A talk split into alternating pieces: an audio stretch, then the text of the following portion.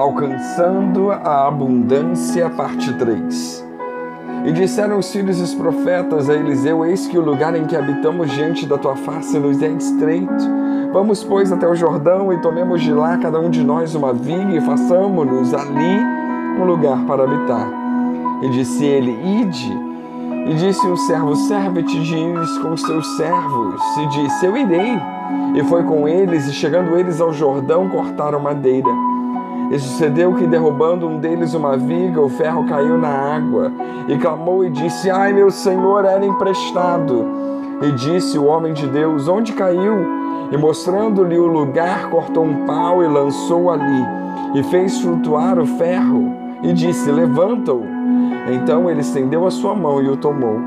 Segundo Reis 6, do 1 ao 7. Deus deseja levar nossa vida ao crescimento e à abundância. Ele tem planos para realizar em nossas vidas, como também deseja realizar nossos sonhos. Porém, nós jamais iremos alcançá-los somente com os nossos próprios recursos. Para isso, precisamos crer em Deus e dar alguns passos para alcançarmos a abundância. E um deles é possuir fé e confiança em Deus em Deus. Disse o homem de Deus: Onde caiu? E mostrou-lhe ele o lugar, cortou um pau e o lançou ali e fez flutuar o ferro. Segundo Reis 6,6. O jovem que perdeu o machado, ao relatar o fato a Eliseu, não só demonstra responsabilidade, mas também demonstra uma grande fé no profeta de Deus. O profeta de Deus demonstra sua fé no Deus vivo ao perguntar: Onde caiu?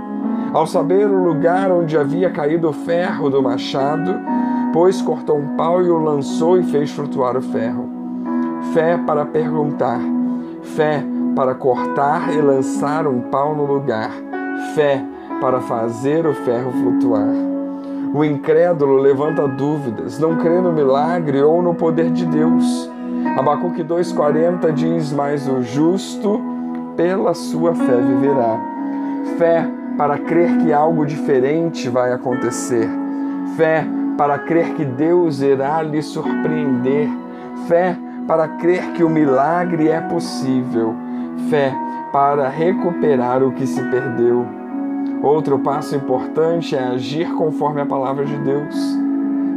Disse: Levanta-o, e ele estendeu a sua mão e o tomou. Segundo Reis 6, 7.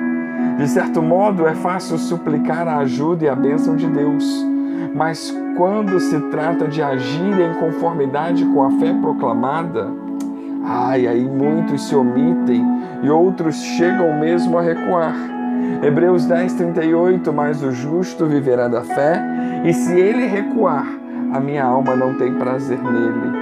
Os relatos bíblicos demonstram que a maioria das pessoas que foram contemplados com os milagres de Jesus não só tiveram fé para buscar a bênção de Deus, como também tiveram fé para obedecer a Ele, agindo conforme a sua ordem. Foi assim com os dez leprosos que Jesus mandou que se mostrassem aos sacerdotes, lá em Lucas 17, do 11 ao 19. Jesus, vendo-os, disse-lhes: Ide, mostrai-vos aos sacerdotes. E aconteceu que, indo eles, ficaram limpos. Lucas 17, 14.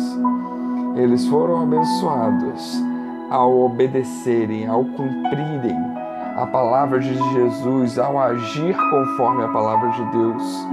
E os, a mesma coisa com os cegos de nascença.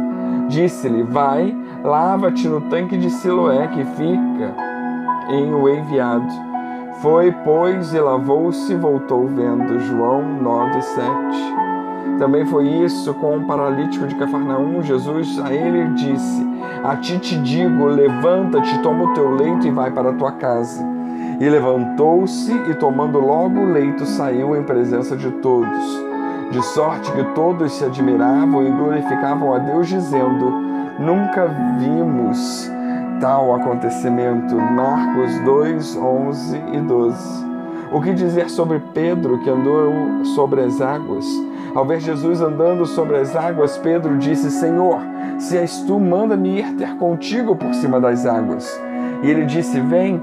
E Pedro, descendo do barco, andou sobre as águas para ir ter com Jesus. Mateus 14, 28 e 29.